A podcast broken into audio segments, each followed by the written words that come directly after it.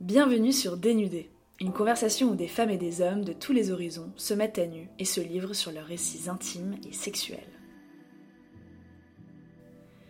Parce qu'on apprend beaucoup de choses sur le sexe, sauf à se découvrir et s'assumer comme on est. Et parce qu'il est temps de déconstruire tout ce merdier de codes et d'injonctions et de s'approprier enfin nos narratifs, nos désirs et nos plaisirs qu'on fasse un peu péter les clous des cadres dans lesquels on a été mis et dans lesquels on s'enferme.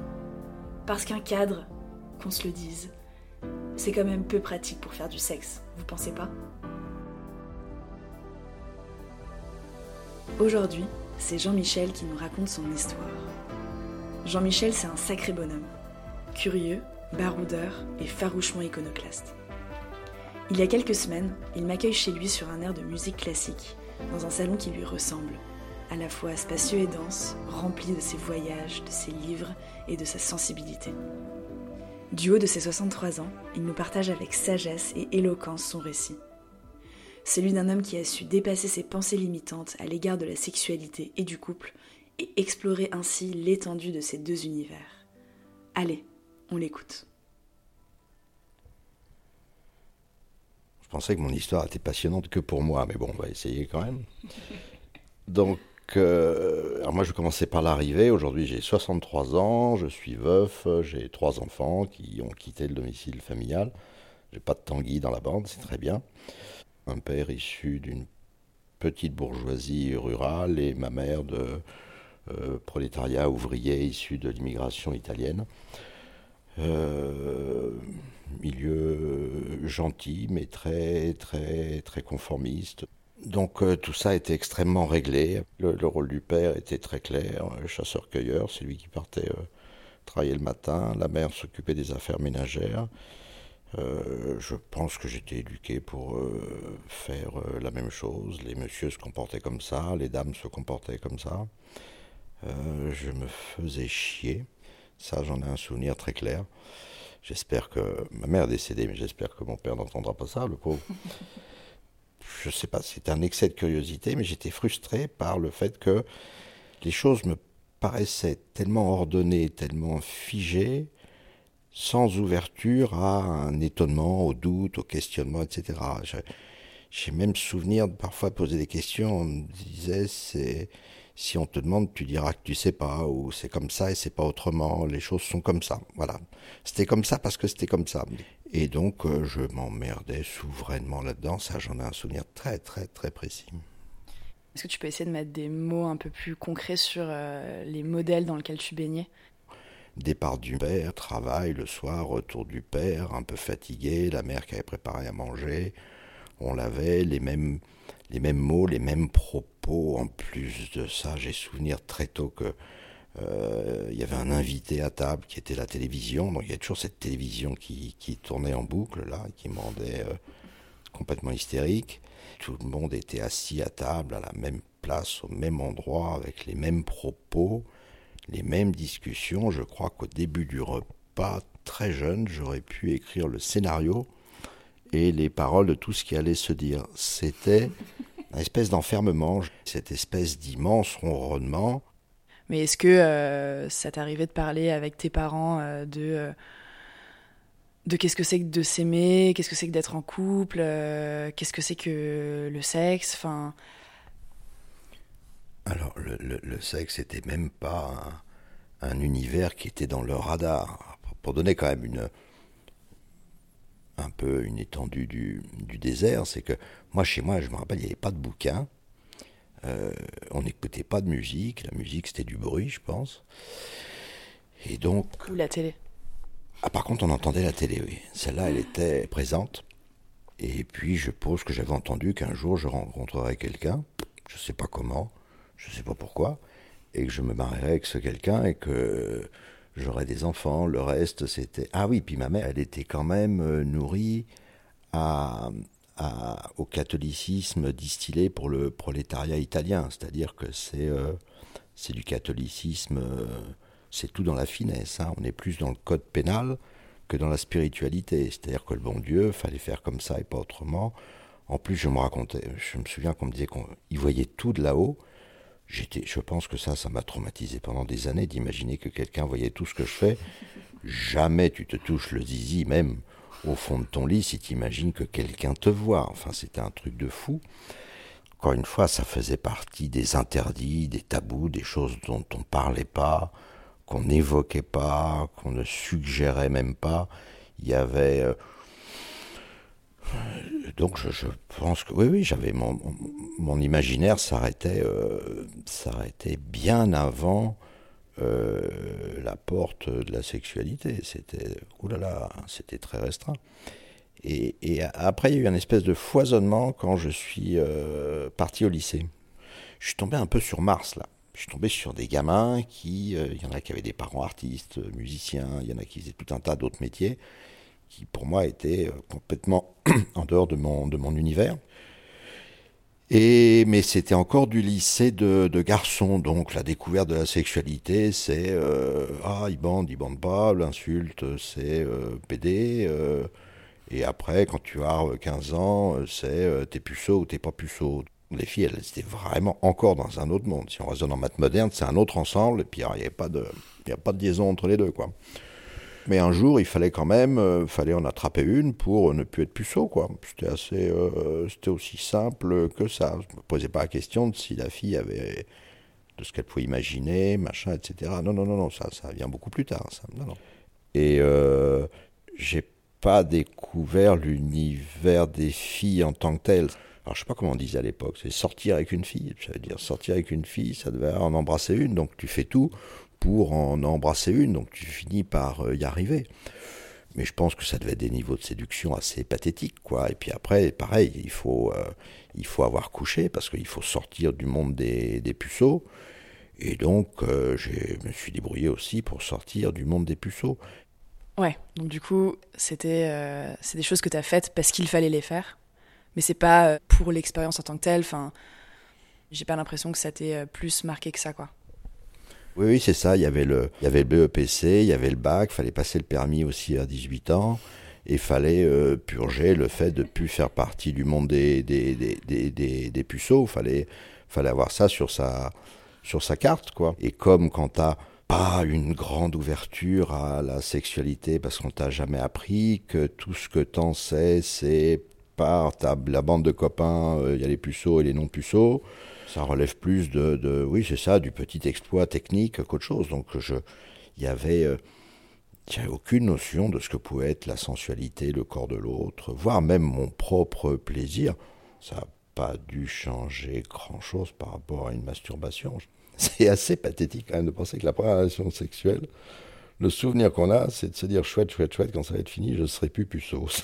c'est quand même voilà, tu, tu, tu, tu, tu sors de là et voilà, tu grandis. Je ne sais pas si le mot grandit est approprié. Et euh, cette espèce de, détachement sexuel, il se manifestait comment dans toi ta relation euh, avec les, les, filles en question? Moi, je suis d'une génération post-68 art. Hein. Euh, la virginité n'est plus un tabou pour les filles. Elles ont aussi envie d'avoir des expériences, les mecs aussi. Donc il y a une certaine, il y a une certaine liberté. Et donc, le, comment dire ça faisait un peu partie, presque un espèce de jeu social, quoi. On a des.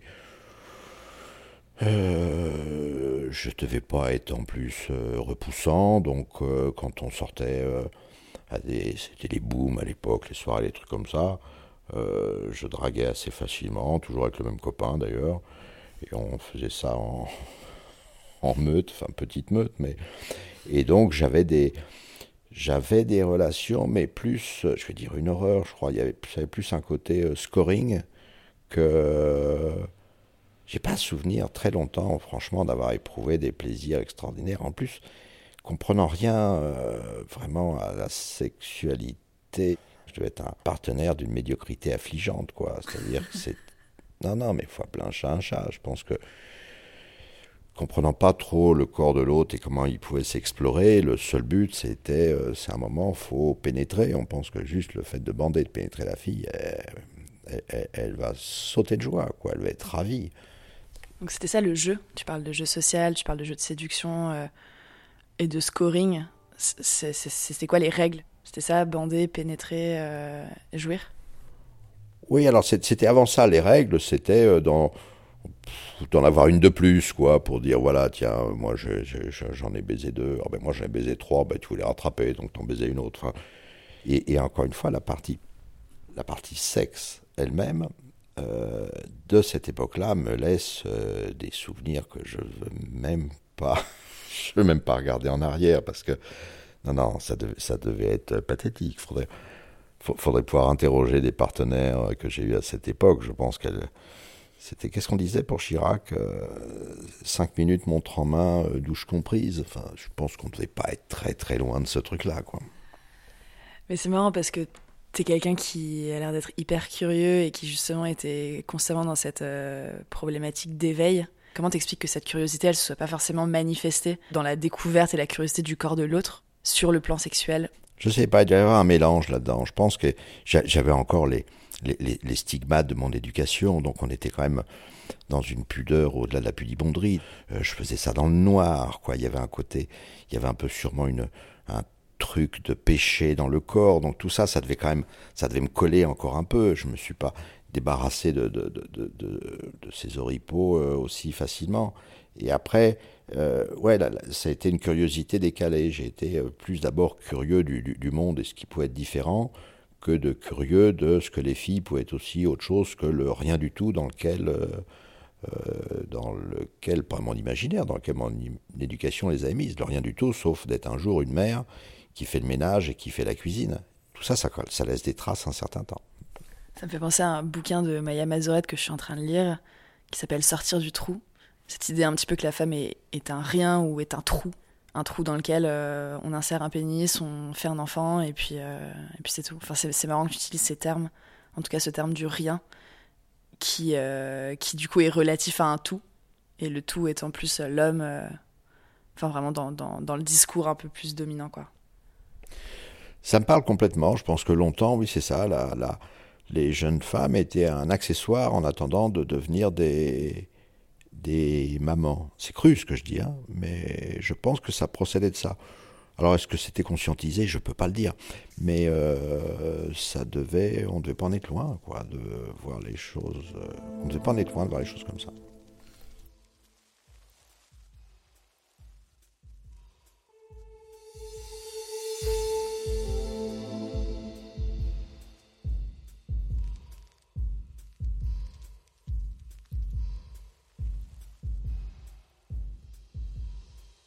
À quel moment est-ce que justement euh, tu as eu l'occasion de, t'émanciper un petit peu euh, sur le plan sexuel, bah, peut-être de, ces stigmas déjà, et de découvrir une forme de curiosité dans, euh, dans la relation intime avec des femmes?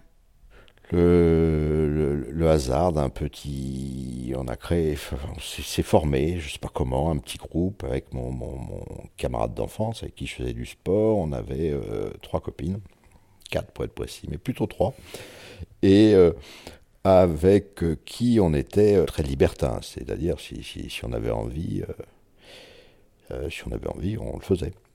Et... Tu peux raconter un peu plus dans le détail comment ce groupe se réunissait et, et qu'est-ce que tu entends par libertin?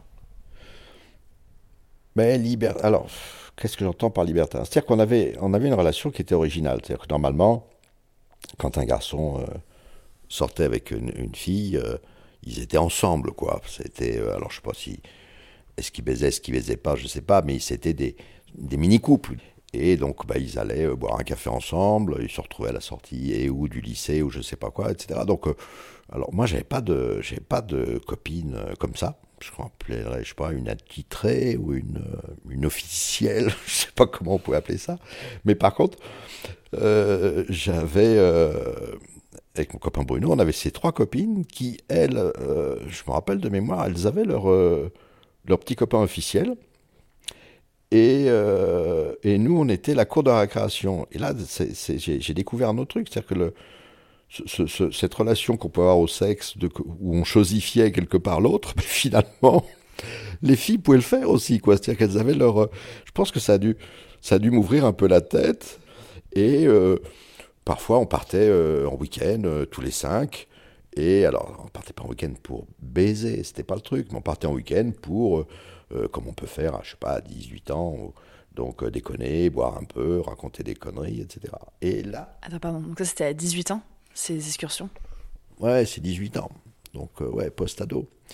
Et, et, et, et, là, ces, ces, filles ont été, et mon copain aussi, ont été très sympas parce que je pense que je ne sais pas pourquoi ni comment eux, dans leur parcours, euh, ils avaient une relation au corps, à la sensualité, à la sexualité, aux caresses euh, différentes des miennes, mais je, pense que, enfin, je pense pas.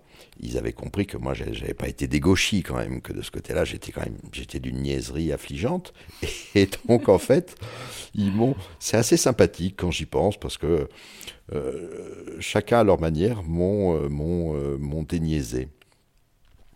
Ça se passait comment justement ce, ce déniaisement?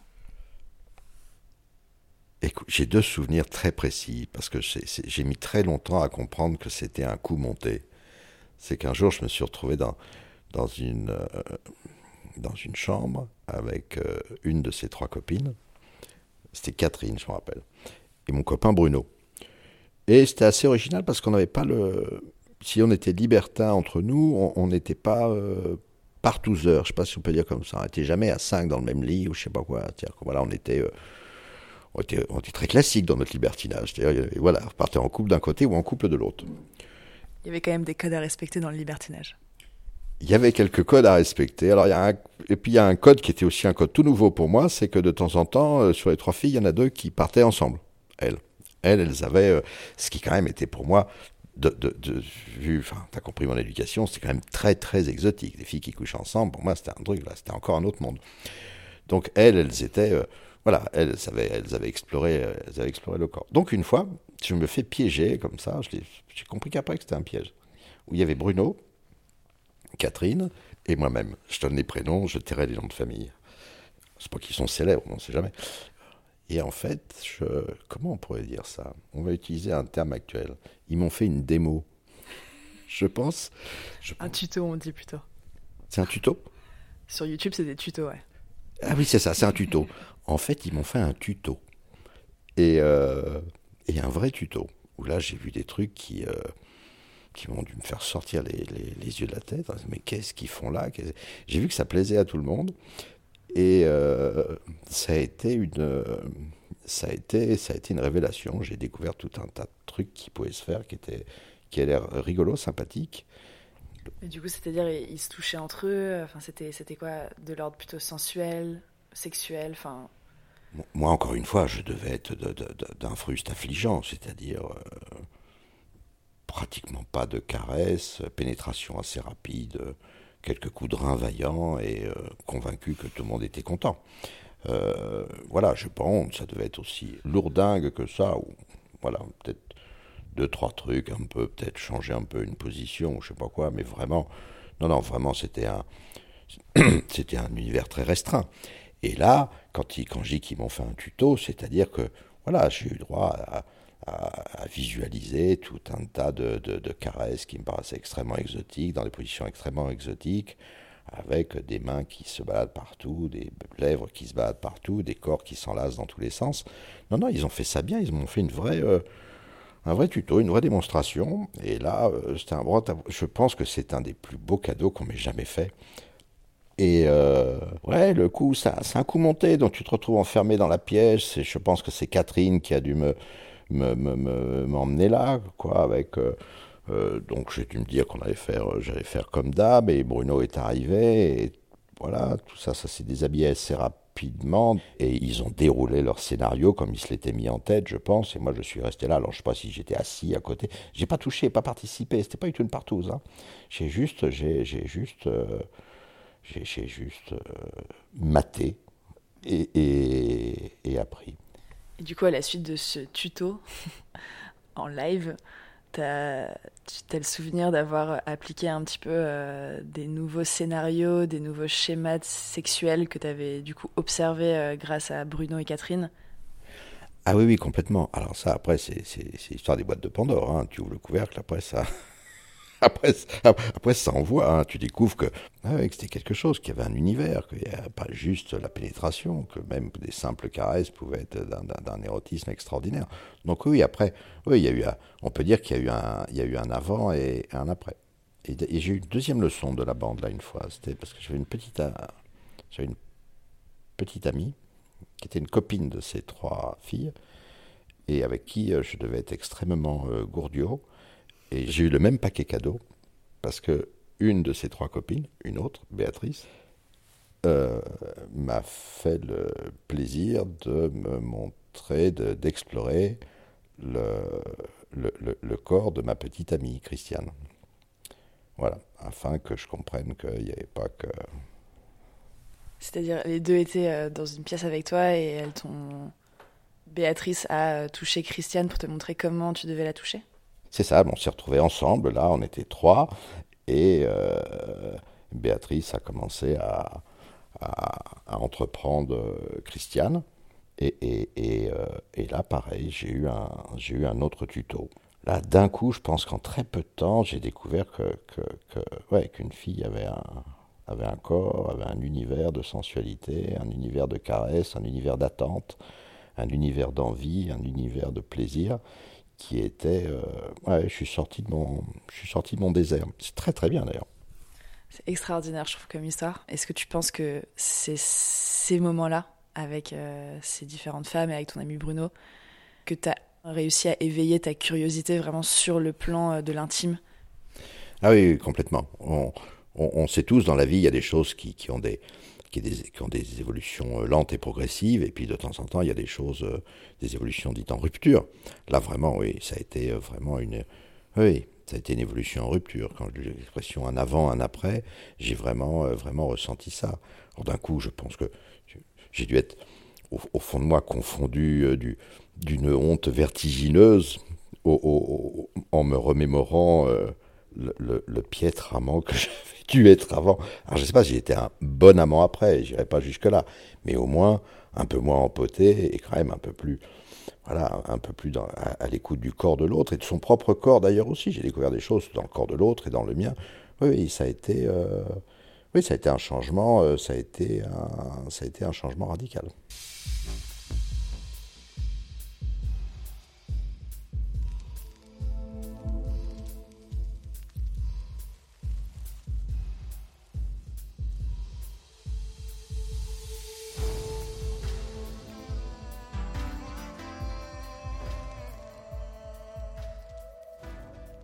Est-ce que euh, ce, changement de paradigme sur le plan intime, il s'est euh, euh, transféré aussi sur un changement de paradigme sur le plan vraiment de mise en couple avec une femme ou pas à ce moment-là? Pas du tout. J'ai encore l'image du, foyer tel que, tel que je l'avais vécu dans mon enfance et, donc j'avais absolument pas de non j'avais pas du tout réglé les comptes avec le couple et l'envie de couple et en plus mon le cheminement que j'avais, l'éveil au lycée, où je découvre qu'il y a de la musique, qu'il y a de l'art, qu'il y, a, de la littérature, qu'il y a de la poésie, qu'on peut se poser des questions, qu'il y a des interrogations, qu'on n'est plus dans les certitudes, combiné à, un rejet que j'avais de, euh, ce milieu familial euh, euh, engoncé et, et chiant, j'avais pris moi ma décision dans ma tête, ma décision était d'aller ailleurs et loin. Alors, avec la connerie de la jeunesse, c'est-à-dire je pensais que, que pour, pour s'échapper, c'était euh, s'échapper dans la spatialité, c'est-à-dire aller le plus loin possible, machin, etc. Ce qui est complètement con. On peut très bien s'échapper là où on est. donc j'avais pris la décision de me barrer à l'autre bout de la Terre euh, dès que je pouvais. Ce que j'ai mis en œuvre vers 18 euh, ans, à l'époque le service militaire était encore obligatoire, donc on était rattrapé un jour par le service militaire, donc j'ai devancé l'appel pour purger l'armée, pour pas qu'on ait à m'appeler quand je serais parti loin. Euh, et, trois jours après avoir fini l'armée, je finis l'armée genre un 3 décembre et le 5 décembre, j'étais euh, sur la route, je partais. Donc euh, pour moi, j'avais pas du tout de réflexion par rapport à une envie de couple, de monter un couple, de monter ça non non, pour moi, c'était encore un truc qui qui fonctionnait pas, qui était chiant et ça m'intéressait pas du tout. OK, pourquoi justement? C'était quoi en fait pour toi être en couple à ce moment-là? C'était une non-question, au même titre que tout à l'heure tu m'interrogeait sur euh, ma sexualité à 13 ans ou 14 ans ou mes envies ou ce que c'était une non-question. Euh, ben là, pour moi, le couple était une, une non-question. Le seul truc, c'est que j'avais la certitude que je voulais pas construire un truc aussi, euh, chiant, guindé, conventionnel que ce que j'avais vu. Mais ça me ça m'obsédait pas. ouais, je me suis un peu construit en réaction par rapport à ça. C'est pas pas futé parce que c'est pas mais c'est comme ça. C'est comme ça. Cette vision-là, euh, est-ce que tu l'as conservée toute ta vie ou est-ce qu'elle a été amenée à évoluer? Et si oui, comment? C'est vraiment parce que je vois des couples se former là et je vois des gens qui ont la conviction qu'un jour ils vont euh, se mettre en couple, faire des, faire des enfants, qui ont, eux, qui, enfin je, connais plein de gens qui ont une vraie projection, c'est-à-dire qu'ils savent qu'un jour ils vont faire une famille, que c'est leur truc, etc. Moi j'y pensais pas du tout, ça ne m'intéressait pas un milliardième de seconde. J'étais très. Euh, plus une forme d'un un gros égoïsme, je crois. Je pensais à moi, mon plaisir, euh, voyager, me barrer. D'ailleurs, j'ai fait un métier où je suis parti à l'autre bout de la terre, où je voyageais, et je vivais là-dessus un peu. Alors, pas en prédateur, hein, j'avais des aventures, j'avais des aventures, et puis, euh, mais je, je pensais qu'à ma, gueule, qu'à mon, ouais, à mon propre plaisir. J'imaginais pas de construction de famille, ça me venait pas à l'esprit ça a duré euh, ouais, 18, 19, 20, 21, 22, 23, 24, ça a duré 5 ans, quoi. Ce, 5 ans où je ne me posais pas je me posais pas de questions par rapport à une possible projection couple et ou couple famille ou famille tout court. Mais donc euh, la rencontre avec euh, avec celle qui allait devenir ta femme, ça s'est passé bah, justement dans quel contexte et, à quel moment, justement, ça t'a permis de t'ouvrir à l'éventualité de cette construction euh, de couple et de famille? Alors, ça n'a pas du tout commencé par la famille. Ça a commencé par le, le couple. C'est-à-dire que j'imaginais pas me mettre en couple et encore moins faire une famille. Donc, vraiment, les deux choses étaient en dehors de ma tête. Et je croise Karine, qui, elle, était euh, aussi euh, en fulmination avec elle-même, un peu comme moi, pour des raisons vraiment complètement différente. Histoire familiale euh, compliquée, je ne sais pas si on peut dire compliquée, mais euh, un, peu, euh, un peu hors du temps, famille de juifs askénazes, Roumanie, donc ils avaient échappé aux au, nazis, et puis après ils se sont retrouvés en pays communiste, donc ils s'étaient échappés aussi, donc partis de Roumanie avec une valise en carton, immigré, un an euh, en Italie, un an en France, puis ils avaient fini au fin fond du, Canada anglais, euh, en emmenant euh, une grand-mère ou deux grand-mères et Karine, donc une gamine de, de 3-4 ans qui, à peine née, avait déjà fait trois pays, entendait parler trois langues à la maison, vivait dans un pays un peu déraciné, avec une culture juive qui était quand même un peu plus ouverte quand même euh, que le milieu de, qui était le mien. Plutôt câblée intellectuellement, elle faisait des études de, de, de lettres classiques et, euh, et, euh, et, un jour elle était partie travailler en France dans une station de ski où elle s'était d'ailleurs mis avec un moniteur de ski, quitte à faire du ski, autant se mettre avec un moniteur de ski. Ça simplifie les choses je me rappelle de sa tête en plus, la vraie gueule de moniteur de ski avec les cheveux blonds lavés, des grands yeux bleus, un grand sourire, et puis. Euh, tu vois ce que je veux dire? Avec les lunettes de vitesse aussi. Ouais, la caricature. et donc, et, et on s'est, euh, on s'est croisés euh, comme ça, et là, ça. Donc à la station de ski. Absolument, à la station de ski à Tignes. Et, et, et, puis, et puis là, je pense que c'est ce qui arrive à tout le monde, c'est-à-dire que c'est, tu, tu crois que c'est une aventure de plus.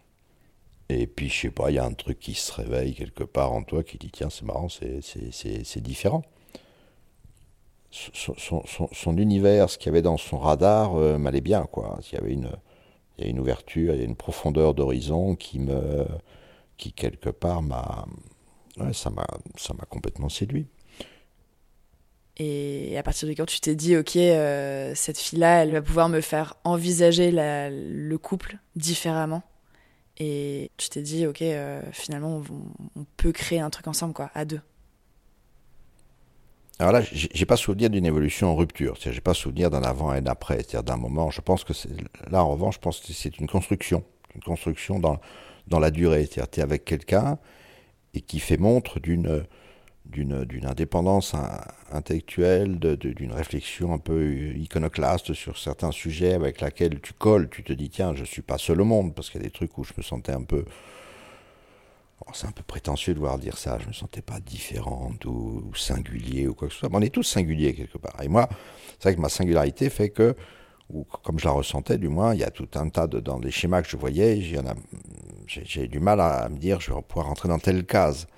Et en fait, et tu croises quelqu'un et tu te rends compte que quelque part, il, procède un peu de la même démarche. C'est-à-dire qu'elle n'était pas, était pas euh, classable, quoi. Elle n'était pas, euh, c'était pas cadré. Tu la regardais, le truc n'était pas écrit comme ça devait être écrit. Tu vois, comme ma mère avec le, avec le schéma parfait. Là, fait, j'en trouve une, catho, qu'on se marie à l'église, machin, etc. Ça, ça, collait avec moi, son indépendance d'esprit, sa vision. Euh, son regard, ouais, un regard un peu iconoclaste sur le monde, sur comment il s'agissait, son regard réfléchi en plus, intellectuel, euh, raisonné. Est-ce qu'elle a ouvert une nouvelle boîte de Pandore sur le plan sexuel aussi? Non, je n'ai pas de, de, souvenir comme ça d'une nouvelle boîte de Pandore parce que ça a été très bien physiquement, mais il n'y a pas eu d'effet de révélation, ni pour l'un ni pour l'autre.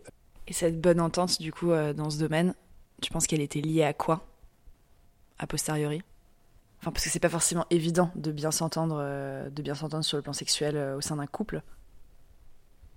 C'est compliqué parce que, comment dire, je pense qu'on peut arriver niais dans le couple, on peut arriver déniaisé dans le couple. Après, c'est autre chose qui fait, c'est une autre alchimie qui met le truc en route, qui fait qu'à un moment donné, il y a une, il, se passe comme ça quelque chose d'un peu, d'un peu fusionnel. Euh, c'est une banalité, ce que je veux dire. Il y a vraiment un truc, c'est corps, corps plus esprit, quoi, qui fait que l'autre est un autre au-delà du corps, au-delà de voilà, dans son dans son intimité intellectuelle, qui fait que si on est, s'il y a vraiment une fusion intellectuelle avec quelqu'un, j'ai l'intime conviction, on va ouvrir les portes. Il y aura toujours des portes à ouvrir. On va toujours amener l'autre dans son truc, dans ses rêves, dans ses fantasmes, dans son voilà. Après, il faut, il faut aussi avoir envie de se laisser aller là-dedans, de faire plaisir à l'autre et tout. Mais à un moment donné, si on a envie d'être bien avec quelqu'un, on a envie de lui faire plaisir à tous égards, que ce soit par des, par des gestes du quotidien, mais aussi euh, dans la, dans la, dans la relation physique. Si, je vais faire une classification comme ça sur une échelle des, des parties de. Allez, on va lâcher un chat, des, des parties de cul les plus grandioses, ok euh, dont on peut avoir un souvenir, etc. Euh, c'est pas obligatoirement avec, avec euh, ma femme que je les ai eus. Mais par contre, l'émotion, le, le, le, la, la, trombe d'émotions, euh, celle-là, incontestablement, je les ai. J'ai pu avoir quelques quelques averses d'émotions avec des personnes, mais la trompe d'émotions, je l'ai eu avec ma femme. Ouais. Donc c'est euh, euh, c'est pas la même échelle de Richter que, que le cul. Ouais. Ok, merci beaucoup Jean-Michel pour, euh, pour ce mot de la fin, très puissant. ah, J'ai aimé, je veux voir le, le, résultat au montage et surtout il me tarde d'entendre d'entendre ma voix une fois de plus sur un enregistrement. Merci, merci à toi.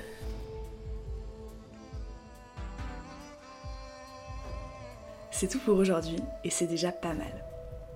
J'espère que l'histoire de Jean-Michel vous a étonné et touché par sa sincérité, par son humour piquant et surtout, surtout, par son recul critique. Ça fait du bien d'entendre un homme hétérosexuel, éduqué avec un certain nombre de stigmas et d'injonctions classiques à la sexualité dite masculine, nous raconter sans gêne comment il a découvert l'univers sans fin de la sensualité, du corps de l'autre et de l'intimité au-delà du corps. Si ce récit vous a plu, ému ou libéré, je compte sur vous pour le partager à votre entourage. À bientôt!